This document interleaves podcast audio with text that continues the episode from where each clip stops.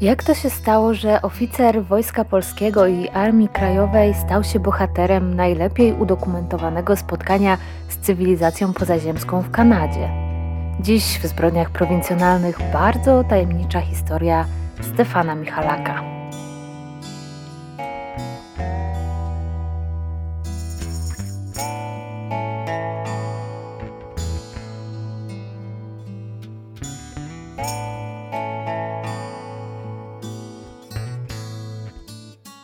Związku z tym, co się teraz dzieje na świecie, potrzebowałam chwili oddechu od typowych spraw kryminalnych. Codzienność dostarcza nam teraz tyle ciężkich tematów, że przyznaję, no nie za bardzo czułam się przez ten pierwszy tydzień na siłach, żeby nagrać kolejny odcinek i jeszcze dokładać sobie kolejne godziny czytania o morderstwach i patologiach. Myślę, że wszyscy jesteśmy teraz trochę przytłoczeni napływającymi informacjami, potrzebujemy jakoś się odnaleźć w tej rzeczywistości ale też nie chcę pozwolić na to, żeby to, co się dzieje, odebrało mi chęć do życia i robienia tego, co lubię, bo też nie chodzi o to, żeby teraz wszystko rzucić i usiąść i płakać, no bo z tego nikomu nic dobrego nie przyjdzie, także wracam do nagrywania, ale biorąc wszystko pod uwagę, postanowiłam zrobić tym razem odcinek trochę lżejszy, czyli kolejny odcinek z kosmitami w tle. Zdaje się, że to już będzie trzeci taki odcinek na zbrodniach prowincjonalnych, może nawet czwarty. Sprawa jest Dziwaczna, tajemnicza i o tyle ciekawa, że jej głównym bohaterem jest Polak, a rzecz dzieje się w Kanadzie. I ta historia jest świetnie znana za oceanem, a u nas mam wrażenie, że mało kto o tym słyszał, więc myślę, że warto ją powiedzieć. Pomyślałam sobie, że to taki temat trochę bardziej dla agirojek niż dla zbrodni prowincjonalnych, ale bardzo mnie ta historia zainteresowała już od dłuższego czasu. Mam ją gdzieś tam z tyłu głowy i uznałam, że to może dobry moment, żeby po nią sięgnąć. Jeśli słuchaliście wcześniejszych moich odcinków ocierających się o te tematy, to zdążyliście się już pewnie zorientować, że ja te wszystkie bliskie spotkania tak traktuję z przymrużeniem oka. O ile uważam, że jest prawdopodobne, że gdzieś we wszechświecie istnieją jakieś formy życia, to nie do końca przemawia do mnie ta wizja latających spotków i zielonych ludzików, szczególnie, że jakoś dziwnie te zdjęcia mające rzekomo ich dowodzić są jakieś takie nieostre zawsze, niewyraźne albo zrobione z tak daleka, że to co na nich widać mogłoby być czymkolwiek i dostrzeżenie w tym UFO przypomina tak bardziej test Roszacha. Muszę jednak przyznać, że akurat w tej dzisiejszej sprawie trudno znaleźć e, racjonalne wyjaśnienie, choć będę się starała przedstawić te teorie takie racjonalne przede wszystkim.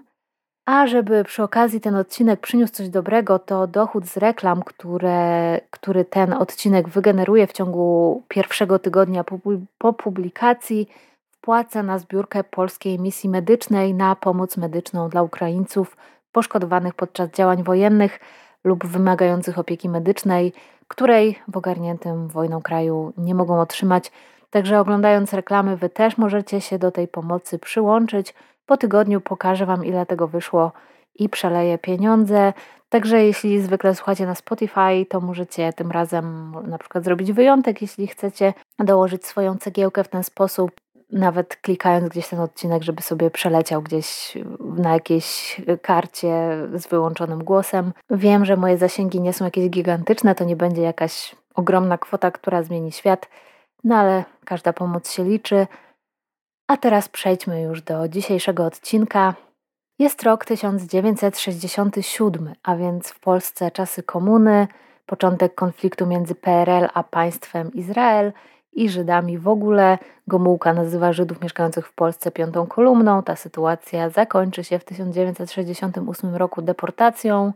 W FSO powstaje tymczasem pierwszy Fiat 125P, a na dworcu Wrocław Główny ginie w wypadku Zbigniew Cybulski. Także mamy tutaj taki obraz smutnego i szarego PRL-u, ale w 1967 roku bohater naszej dzisiejszej historii nie przebywał już w Polsce i to nie było go tam już od blisko 20 lat. Życie ułożył sobie w Kanadzie. Zatem zapewne bliższe niż to, co mówił Gomułka, były mu w tamtym czasie wydarzenia za oceanu, no a tam co? Oczywiście trwała wojna w Wietnamie, ale oprócz tego The World's First Human Being, czyli wydarzenie uznawane za początek ruchu hipisowskiego w Las Vegas, ślub Elvisa Presleya z Priscillą. Trwa wyścig kosmiczny między USA a ZSRR. W czerwcu zostaje wystrzelona radziecka sonda na Wenus. Mniej więcej w tym samym czasie również Amerykanie wysyłają sondę na Wenus, a w radiu leci Whiter Shade of Pale. Popularność zyskuje grupa The Doors z utworem Light My Fire, no i ukazuje się płyta Sgt. Pepper's Lonely Hearts Club Band grupy The Beatles. A miejscem, w którym rozegrała się ta dzisiejsza tajemnicza historia jest prowincja Manitoba i położony na jej terenie Whiteshell Provincial Park, oddalony o półtorej godziny jazdy od miasta Winnipeg, którym mieszkał nasz dzisiejszy bohater Stefan Michalak. Stefan mieszkał z rodziną w małym domku przy Lindsay Street. Jest to takie przedmieście. Wzdłuż ulicy stoją niemal same malutkie domki wybudowane bardzo blisko siebie, takie, które kojarzą się z domkami na działkach pracowniczych, tyle że te są całoroczne. Ta część Winnipeg była zamieszkiwana raczej przez pracowników fizycznych, ludzi należących do tych warstw raczej uboższych, choć nie takich żyjących w skrajnej biedzie, ale dających sobie radę, pracujących, będących w stanie utrzymać sobie, siebie i rodzinę, jednak bez większych luksusów, taka klasa robotnicza. 20 maja 1967 roku Michalak wybrał się nad Falcon Lake, jezioro na terenie Whiteshell Provincial Park w prowincji Manitoba. Ten park jest położony mniej więcej półtorej godziny drogi od miejsca, w którym Stefan mieszkał.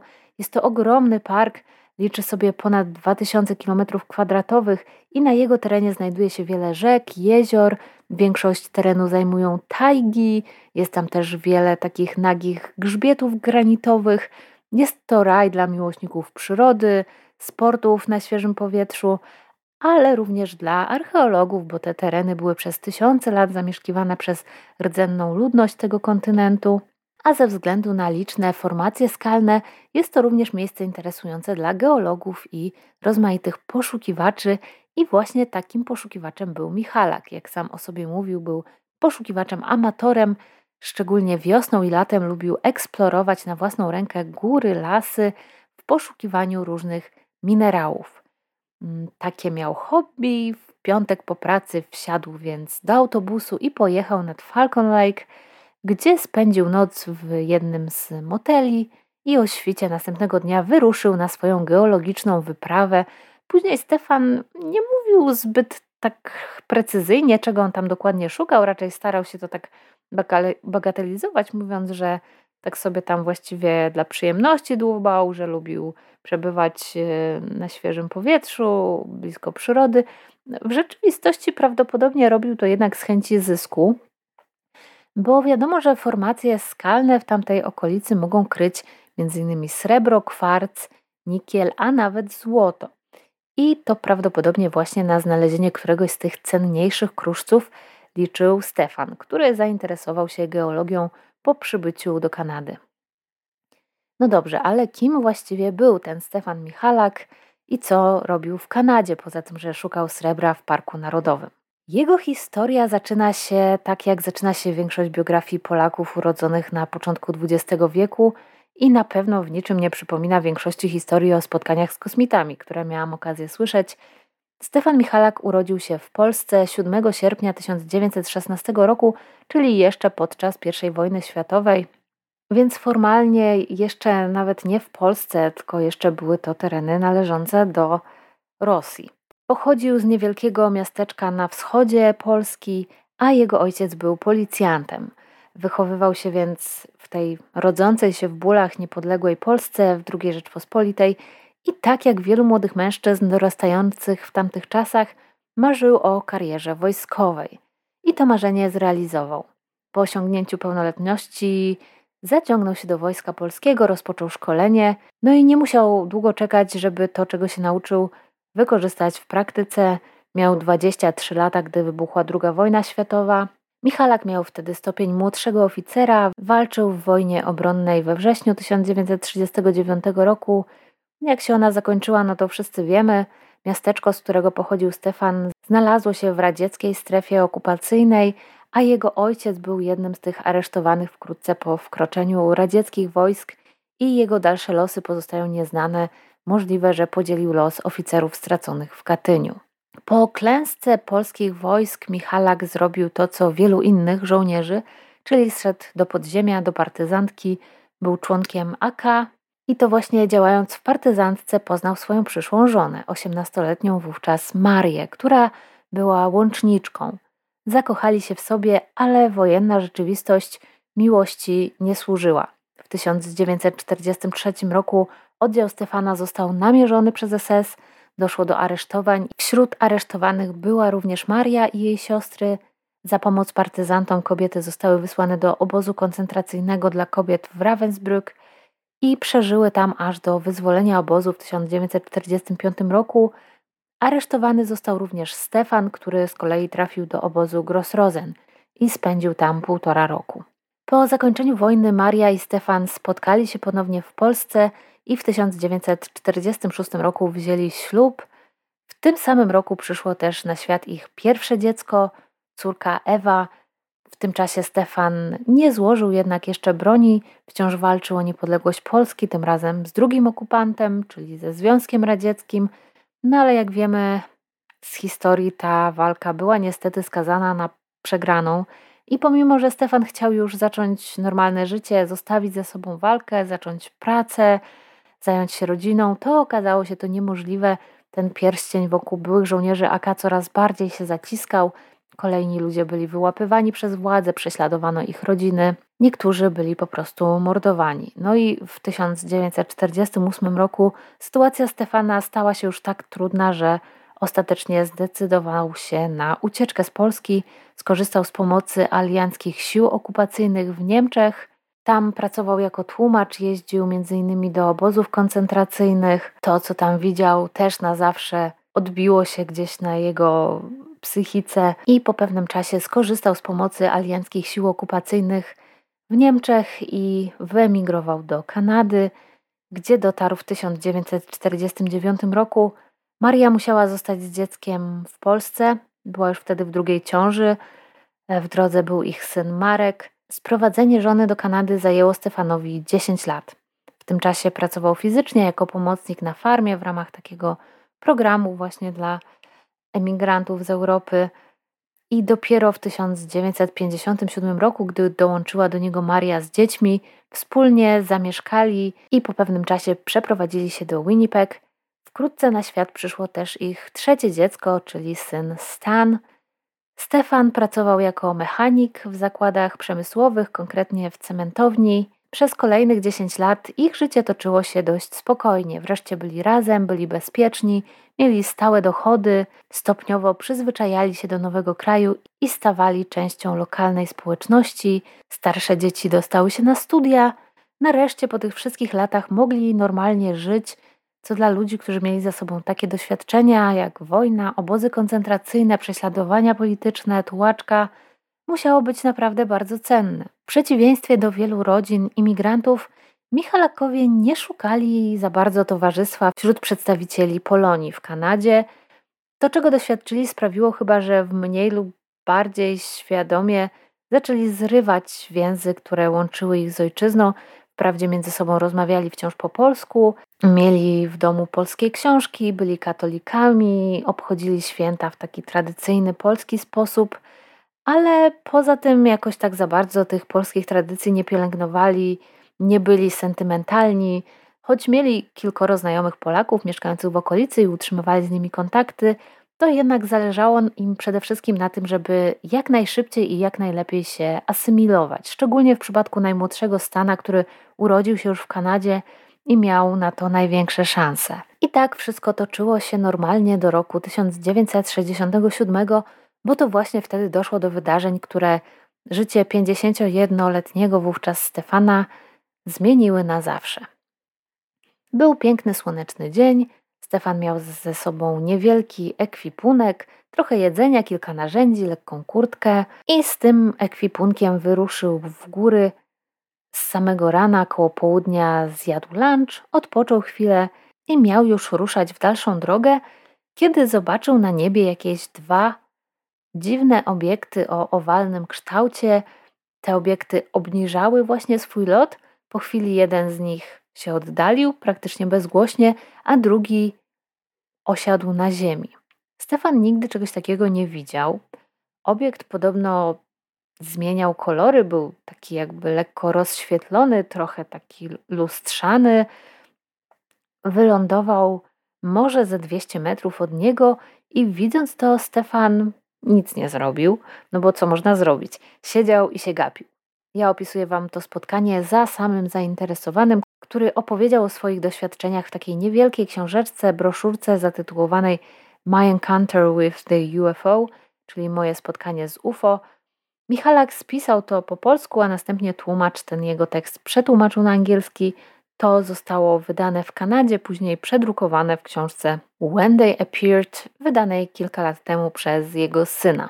Jak dalej opisuje Michalak, obiekt otworzył się gdzieś na górze, ze środka czuć było zapach przypominający siarkę i wydobywało się z niego ciepłe powietrze.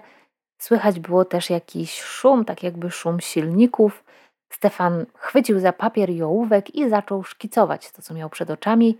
Pierwsza myśl, jaką miał w tamtym momencie, była taka, że to Amerykanie testują jakieś maszyny do swojego projektu kosmicznego. To były czasy zimnej wojny i wielkiego wyścigu kosmicznego USA i ZSRR, jak już wspomniałam we wstępie. Zaledwie dwa lata później miało miejsce to słynne pierwsze lądowanie człowieka na Księżycu. Także technologie związane z podróżami kosmicznymi w tamtym czasie rzeczywiście dynamicznie były rozwijane, testowane. Był to taki gorący temat owych czasów, a jednocześnie te poszczególne rozwiązania trzymano w tajemnicy, żeby nie zostały wykradzione przez tę drugą stronę, także skojarzenie Michalaka było zapewne uzasadnione. Przyjrzał się jeszcze, czy na obiekcie latającym nie widać jakichś oznaczeń, które by pozwoliły stwierdzić, do jakiej jednostki może należeć. Niczego takiego wprawdzie nie dostrzegł, ale i tak zakładał, że właśnie z takim czymś ma do czynienia.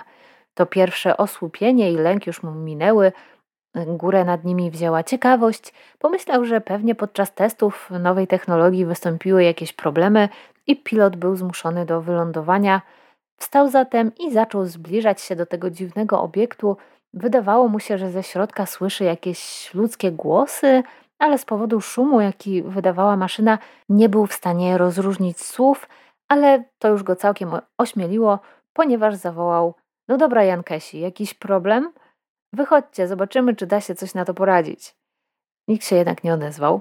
Stefan pomyślał, że o kurczę, to może wcale nie są Amerykanie, tylko wręcz przeciwnie, może Rosjanie. No więc spróbował powiedzieć to samo po rosyjsku, no ale dalej cisza. Michalak swego czasu przemierzył kawał świata, miał do czynienia z ludźmi z różnych krajów, więc znał po trochu różne języki, spróbował więc jeszcze po niemiecku, francusku, włosku i ukraińsku. Dalej nic. Spróbował więc zajrzeć do środka, tam gdzie otworzył się ten panel. Wtedy oślepiło go wydobywające się stamtąd światło, musiał się cofnąć. No i wtedy coś się poruszyło. Ten włas, który przez chwilę był otwarty, zamknął się.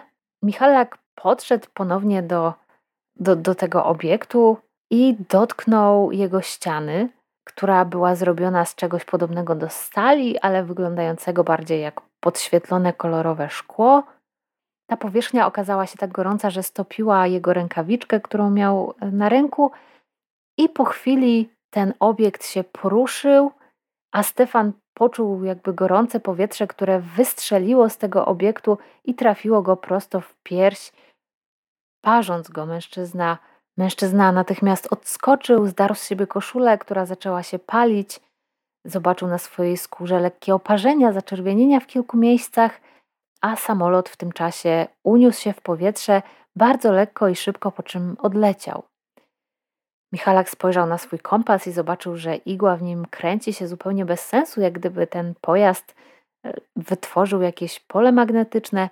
Następnie Stefan zaczął oglądać miejsce, w którym jeszcze przed chwilą stał ów dziwny obiekt i stwierdził, że nie zostawił on po sobie żadnych śladów, z każdą chwilą Michalak czuł się jednak coraz gorzej. Zawroty głowy, słabość, zimny pot, okropny ból głowy. Stefan był generalnie zdrowym mężczyzną, jak sam twierdził, nie chorował od 25 lat. Nie jeden mógłby mu pozazdrościć wyników. Tymczasem słabł coraz bardziej, a do tego zaczął wymiotować. Znajdował się w środku Parku Narodowego, wiele godzin marszu od najbliższych zabudowań. Po drodze nie spotkał żadnych innych turystów, także musiał się wziąć w garść, no i jak najszybciej wrócić do cywilizacji, zanim zupełnie opadnie z sił. co przy wymiotach następuje dość szybko.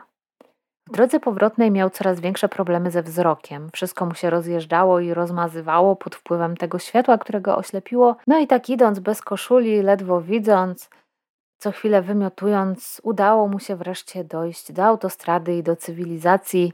I pewnie gdyby to był film, to w tym miejscu nastąpiłoby cięcie i w kolejnej scenie Stefan już by leżał na noszach, wokół biegaliby ratownicy medyczni, naukowcy, ekipy w skafandrach, ktoś by mu podawał tlen, ktoś by go o coś wypytywał, błyskałyby światła radio radiowozów, latały helikoptery. Tutaj jednak tak to nie wyglądało. Stefan musiał się jeszcze nieźle namęczyć. Pierwszy policjant, którego spotkał na swojej drodze, nie potraktował go zbyt poważnie i nie udzielił mu żadnej pomocy.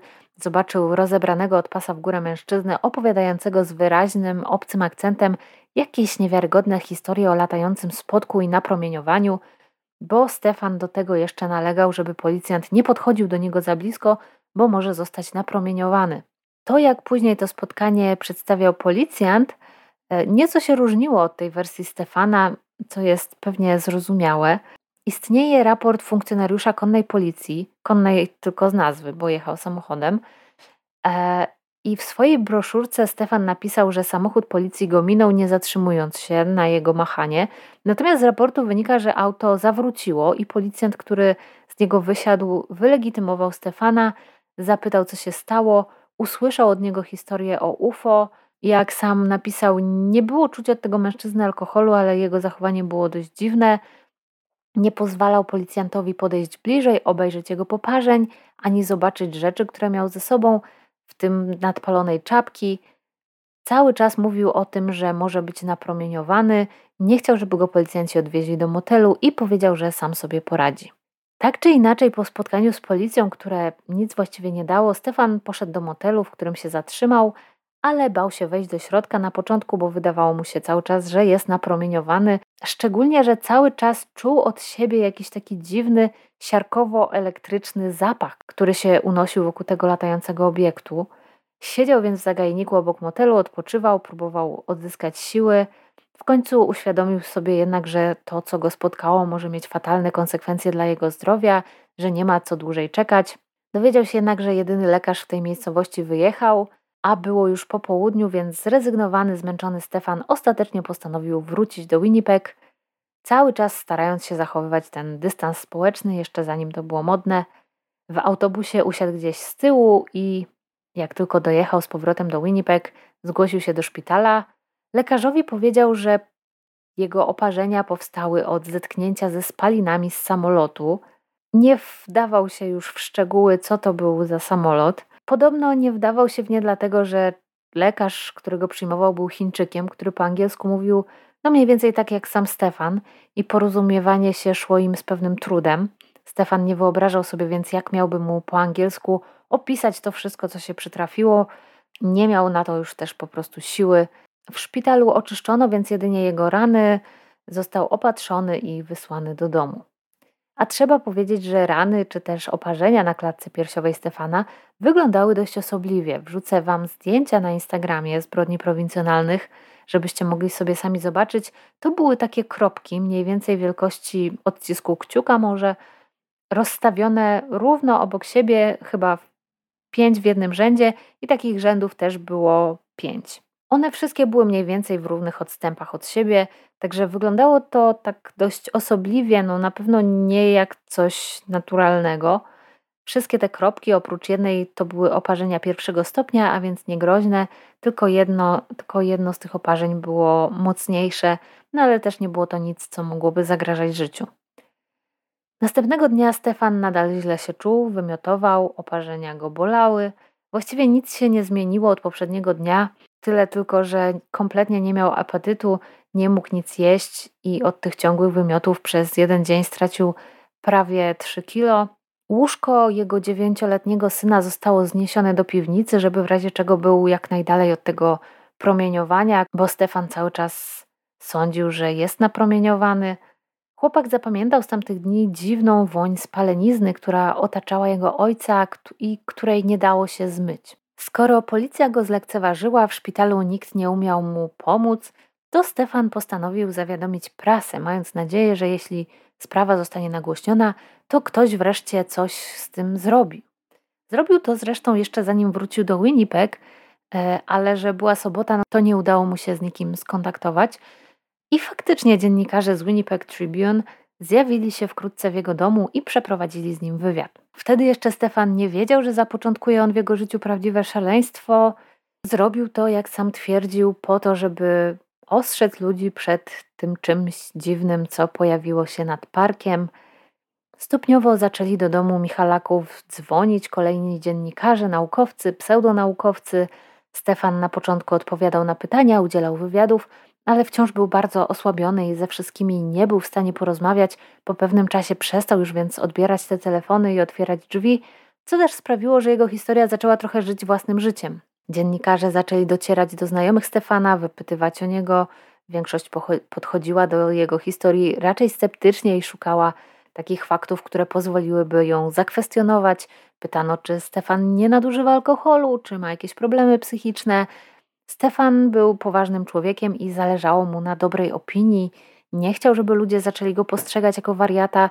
Jak sam pisał, najbardziej w życiu bał się śmieszności. Najmocniej chyba tę całą sytuację odczuł najmłodszy syn Michalaków, Stan. Jego starsze rodzeństwo już w tym czasie nie mieszkało w domu, studiowało, także on stał się tym Polakiem, którego ojciec spotkał UFO. Z tego powodu doświadczał w szkole wielu upokorzeń, przemocy. W ciągu jednego dnia stał się takim frikiem, nad którym wszyscy się pastwią. W ciągu kolejnych dni Stefan trafił do instytutu, w którym sprawdzono, czy faktycznie jego ciało zostało napromieniowane i okazało się, że nie. Zdaje się, że ta informacja podbudowała go psychicznie, dzięki czemu zaczął się też lepiej czuć fizycznie, bo wcześniej cały czas najbardziej właśnie się bał tego promieniowania, które może zaszkodzić nie tylko jemu, ale też jego rodzinie i, i ludziom, którzy go otaczają. I być może te wcześniejsze wymioty były właśnie reakcją na stres. Stefan był też zbadany przez psychiatrów, psychologów, którzy nie stwierdzili u niego żadnych zaburzeń. Z czasem pojawiło się kilka osób zainteresowanych jego historią. Stefan powracał kilkukrotnie z różnymi ludźmi nad Falcon Lake, żeby pokazać im to miejsce, w którym doszło do incydentu. Podczas jednej z takich wycieczek odnaleźli nadpalone ubrania, które Stefan zdarł z siebie tamtego dnia. Zauważyli też, że wokół miejsca, w którym wylądował ten obiekt, trochę pojawiło się uschniętych roślinek i gałęzi drzew. No ale to nie jest jeszcze jakiś niepodważalny dowód. Stefan nie mógł w żaden sposób udowodnić tego, co mu się przytrafiło. No i pod wpływem doniesień medialnych i rozmów z różnymi ludźmi sam zaczął już wierzyć, że to coś, co zobaczył, nie było amerykańskim statkiem kosmicznym, tylko pochodziło z jakiejś innej planety. Oczywiście, jak zwykle w takich sytuacjach, nagle okazało się, że 20 osób w okolicy widziało coś podobnego, no ale te osoby jakoś się pojawiły dopiero po tym, jak przeczytały w gazecie o przygodzie Stefana. Wcześniej nikt podobnych spotkań nie zgłaszał, no ale to zwykle tak wygląda. Ludzie są zdecydowanie bardziej skłonni do tego, żeby zobaczyć UFO, jeśli usłyszą, że ktoś niedawno w pobliżu to UFO widział. To się powtarza właściwie przy wszystkich tych historiach o bliskich spotkaniach trzeciego stopnia. Nic poza tym się jednak nie wydarzyło. Nie znaleziono żadnego tajemniczego promieniowania, substancji nieznanego pochodzenia, radary nie wykryły żadnego podejrzanego obiektu nad Falcon Lake. Stefana odwiedzała policja, wojsko, ale z tych pytań i z tego, jak z nim rozmawiali, można było wyczuć, że nie za bardzo mu wierzą i raczej próbują go przyłapać na jakimś kłamstwie. Policja i wojsko przeszukały też te tereny wokół Falcon Lake. Niczego tam podejrzanego nie znaleziono. Najlepsze, co Stefan Michalak mógł zrobić, to wrócić do normalnego życia i spróbować zapomnieć o tym, co mu się przytrafiło. Wrócił więc do pracy i starał się znowu żyć tak jak kiedyś.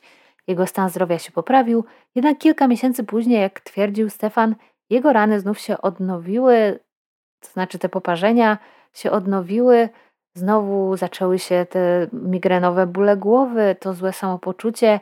Stefan trafił do szpitala, gdzie te objawy dość szybko ustąpiły bez właściwie jakiejś konkretnej kuracji. No i tutaj to muszę powiedzieć, że brzmi dla mnie jakoś tak już naprawdę mocno podejrzanie. Od razu mi się przy tym zapala czerwona lampka, bo trochę mi się to kojarzy z zespołem Münchhausena. Nie wiem, czy słusznie, może nie, ale takie powracające objawy neurologiczne plus zmiany skórne.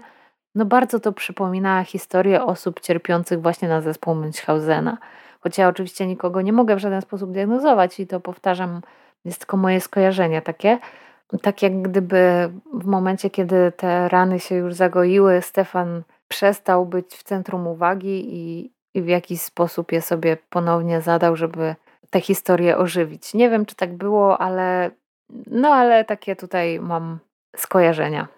Trudno było powiedzieć, od czego są te rany, bo każdy lekarz i każdy naukowiec, który widział te oparzenia, miał na ich temat zupełnie inne teorie, bo tam się i pojawiały jakieś teorie, że to było zrobione przez jakieś substancje z elektrowni atomowej, ale były też wersje o uczuleniu, więc no kompletnie skrajne jakieś teorie i właściwie żadna z nich nie została w żaden sposób naukowo potwierdzona. Później Stefan i jego przyjaciele jeszcze kilka razy wracali na miejsce lądowania, no i wtedy zaczynały się dziać dziwne rzeczy. Pojawiło się na przykład jakieś promieniowanie, którego tam wcześniej nie było. Nie za duże, nie na tyle, żeby mogło być naprawdę szkodliwe, no ale jakieś takie trudne do wytłumaczenia. I takie promieniowanie może takie promieniowanie można wywołać przy użyciu różnych substancji i materiałów dostępnych na Ziemi, oczywiście. Nie potrzeba do tego przybyszów z kosmosu. Ich zdobycie wymaga zapewne jakiegoś wysiłku większego, trzeba wiedzieć w ogóle czego szukać, no ale da się to zrobić. Nie jest tak, że jedynym źródłem promieniowania może być latający spodek. Za którymś razem Michalak i jego towarzysze dokonali odkrycia i był to stopiony materiał, który wyglądał jak jakiś stop srebra z czymś. Było to coś takiego bardzo rzadkiego, niespotykanego, nieużywanego i materiał ten był właśnie napromieniowany, jak wykazały badania. No tylko trochę dziwne, że pojawia się on dopiero rok później i że znalazł je akurat ktoś z całą tą historią powiązany, choć przecież ten teren był przeszukiwany już przez tyle różnych jednostek i tyle tyle osób, że wydawałoby się, że no, musiałby być znaleziony wcześniej. Co więcej, niby dlaczego ten statek miałby po sobie w ogóle coś takiego pozostawić? Przecież z relacji Stefana nie wynikało, że tam coś odpadało, że coś się spaliło, ten pojazd normalnie funkcjonował, działał. Dlaczego miałby od niego odpadać jakieś dziwne kawałki czegoś? Od normalnych, sprawnie działających samolotów zwykle nic nie odpada. Powszechnie uważa się więc, że te kawałki zostały tam po prostu podrzucone już później, nie wiadomo przez kogo, Niektórzy twierdzą, że przez samego Stefana, choć on sam twierdzi, że nie i jego rodzina też była przekonana, że nie. Być może ktoś zrobił to dla żartu, e, może zostały tam podrzucone przez kogoś, kto chciał sobie z niego zakpić. Syn Stefana pisał, że podejrzewali o to kilku nowych znajomych, którzy pojawili się w ich życiu w związku z doświadczeniami Stefana. W tym mężczyznę, który pomógł Michalakowi przetłumaczyć i wydać jego broszurę, być może zrobił to dla uwiarygodnienia tej historii i zrobienia dodatkowej reklamy książce, nie wiadomo. Rozbawiło mnie trochę to, w jaki sposób Stefan Michalak zakończył swoje opowiadanie. Napisał on bowiem, że zdaje sobie sprawę z tego, że sam jest sobie winien, że prawdopodobnie startujący obiekt latający oparzył go spalinami podczas startu i nikt nie chciał mu zrobić krzywdy, dlatego chce przestrzec wszystkich, którzy kiedykolwiek zobaczą latający spodek, żeby nie podchodzili za blisko, bo może im się coś złego stać. Także to takie dość urocze. W książce When They Appeared, czyli kiedy oni się zjawili, syn Stefana Michalaka podkreśla, że mówiąc oni, nie ma wcale na myśli kosmitów, bo to nie kosmici stali się koszmarem jego dzieciństwa, ale ludzie.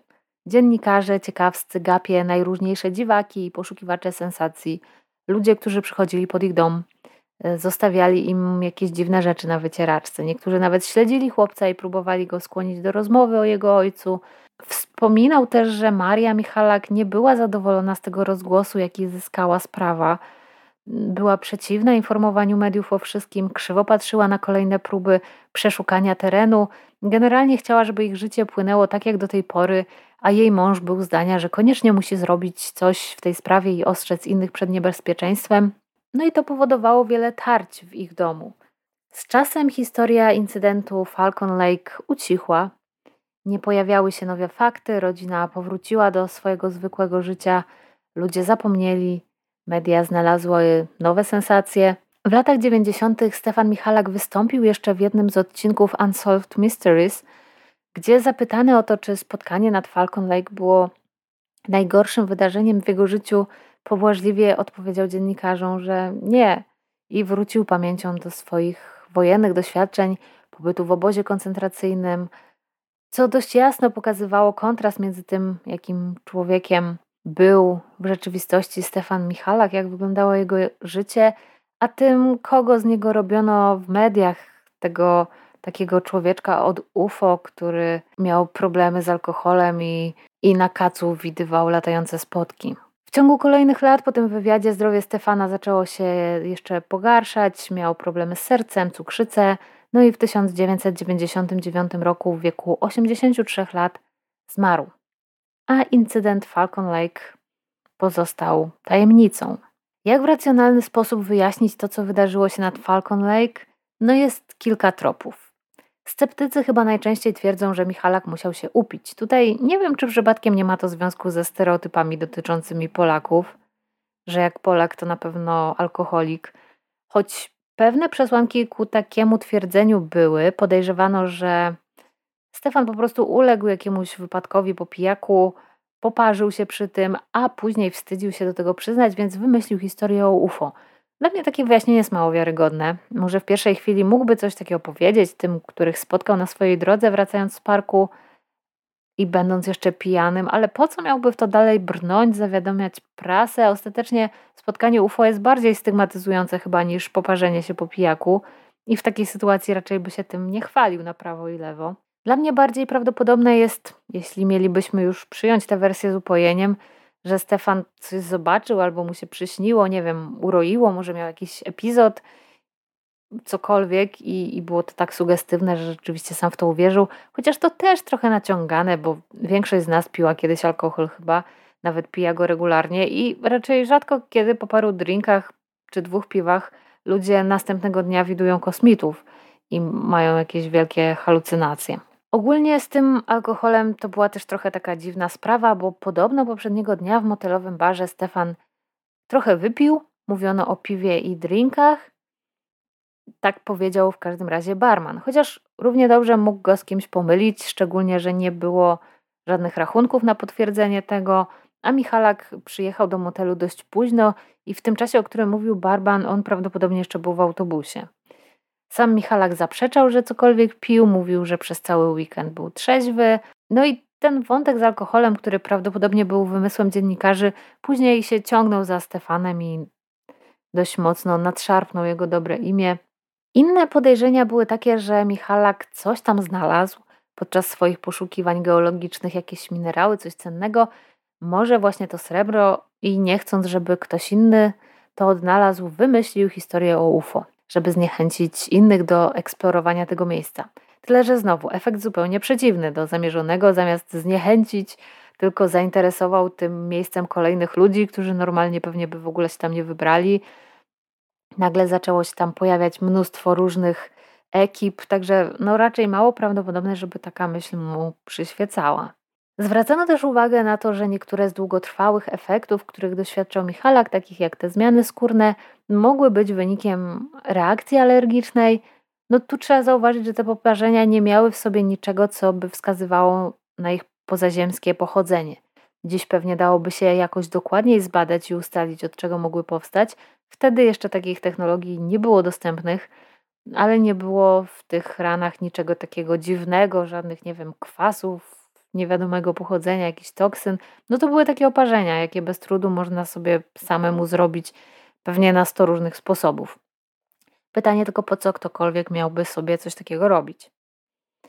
Wielu sceptyków interesujących się tą historią zwracało uwagę na nieścisłości w zeznaniach Michalaka, między innymi w związku z tym alkoholem, w związku ze spotkaniem z policjantem, czyli to, o czym już wspomniałam, i to rzeczywiście budzi podejrzenia, Trzeba też pamiętać, że język angielski nie był ojczystym językiem Stefana. E, on nie władał językiem angielskim perfekcyjnie i niektóre nieścisłości mogły też wynikać zwyczajnie z bariery językowej. A właśnie w związku z tym językiem coś mnie też zainteresowało, bo pewne wątpliwości budził też szkic Michalaka, ten, który rzekomo miał wykonać nad Falcon Lake, obserwując lądowanie tajemniczego obiektu. Sceptycy zwracali uwagę na to, że ten szkic pojawił się jakoś dopiero później, że na początku Michalak go nie pokazał policjantom, czy tam lekarzom, czy komukolwiek, z kim rozmawiał. Dopiero później on się pojawił w prasie. No i ten szkic ma krótkie, odręczne opisy. Być może one zostały dodane później, a na miejscu powstał tylko obrazek, ale nie znalazłam nigdzie informacji, że tak było. Generalnie wersja jest taka, że ten szkic powstał właśnie w tamtym momencie. Jeśli więc napisy powstały nad Falcon Lake, gdy Stefan obserwował lądowanie latającego spotka, to zastanawia mnie trochę, że to były napisy w języku angielskim i że jednostki miary były tam podane w stopach. Stefan nie mówił super płynnie po angielsku, jego ojczystym językiem był polski i zastanawiam się, czy w takiej chwili stresu i ekscytacji nie byłoby mu łatwiej robić notatki po polsku. Wyda wydawałoby się, że jest to takie intuicyjne, że w takim momencie jednak mówisz, myślisz po polsku, gdyby je robił tylko tak spontanicznie dla siebie, a nie dla gazety. To jest oczywiście drobiazg, który można różnie interpretować, ale akurat to zwróciło moją uwagę. Jak zwykle w takich przypadkach zachodziło podejrzenie, że jest to po prostu próba zarobienia pieniędzy na tej historii. Za tym przemawiało to, że Stefan nie chciał wsiąść do samochodu policji, nie chciał wejść na posterunek, rzekomo dlatego, że był napromieniowany, a później poszedł do motelu i zadzwonił do gazety, po czym pojechał autobusem, czyli potencjalnie naraził na to napromieniowanie więcej osób. No i przede wszystkim właśnie to, że jedną z pierwszych rzeczy, jakie zrobił, było zawiadomienie prasy, budzi wiele wątpliwości.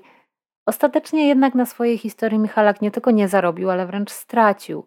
Broszurka, którą wydał w niewielkim nakładzie, nie przyniosła mu żadnych dochodów. Mężczyzna, który mu pomagał ją wydać, po wszystkim nagle zniknął, więc żadne pieniądze do autora ostatecznie nie trafiły. Stefan musiał też wydać sporo pieniędzy na lekarzy, a przypominam, że nie był człowiekiem jakoś bardzo zamożnym, więc, więc te wydatki były dla niego odczuwalne. Zdaje się, że jego ubezpieczenie nie uwzględniało bliskich spotkań trzeciego stopnia. To, co zyskał, to na pewno sławę. Jego zdjęcia pojawiły się w prasie, przeprowadzono z nim wywiady, później wystąpił w kilku programach telewizyjnych. Jeden z nich macie podlinkowany, właśnie ten Unsolved Mysteries, o którym wspominałam. W 2018 roku na cześć Stefana Michalaka i jego spotkania powstała w Kanadzie pamiątkowa 20-dolarowa moneta. No ale trzeba sobie powiedzieć, że większość traktuje to raczej w kategoriach żartu, anegdoty. Nie jest to historia budząca szacunek u większości społeczeństwa. Poważnie traktuje ją głównie taki dość niszowy krąg zapaleńców, do którego Michalak nigdy wcześniej nie należał. Pytanie, czy komuś takiemu jak on na takiej sławie mogło zależeć, szczególnie jeśli za nią nie szły żadne pieniądze.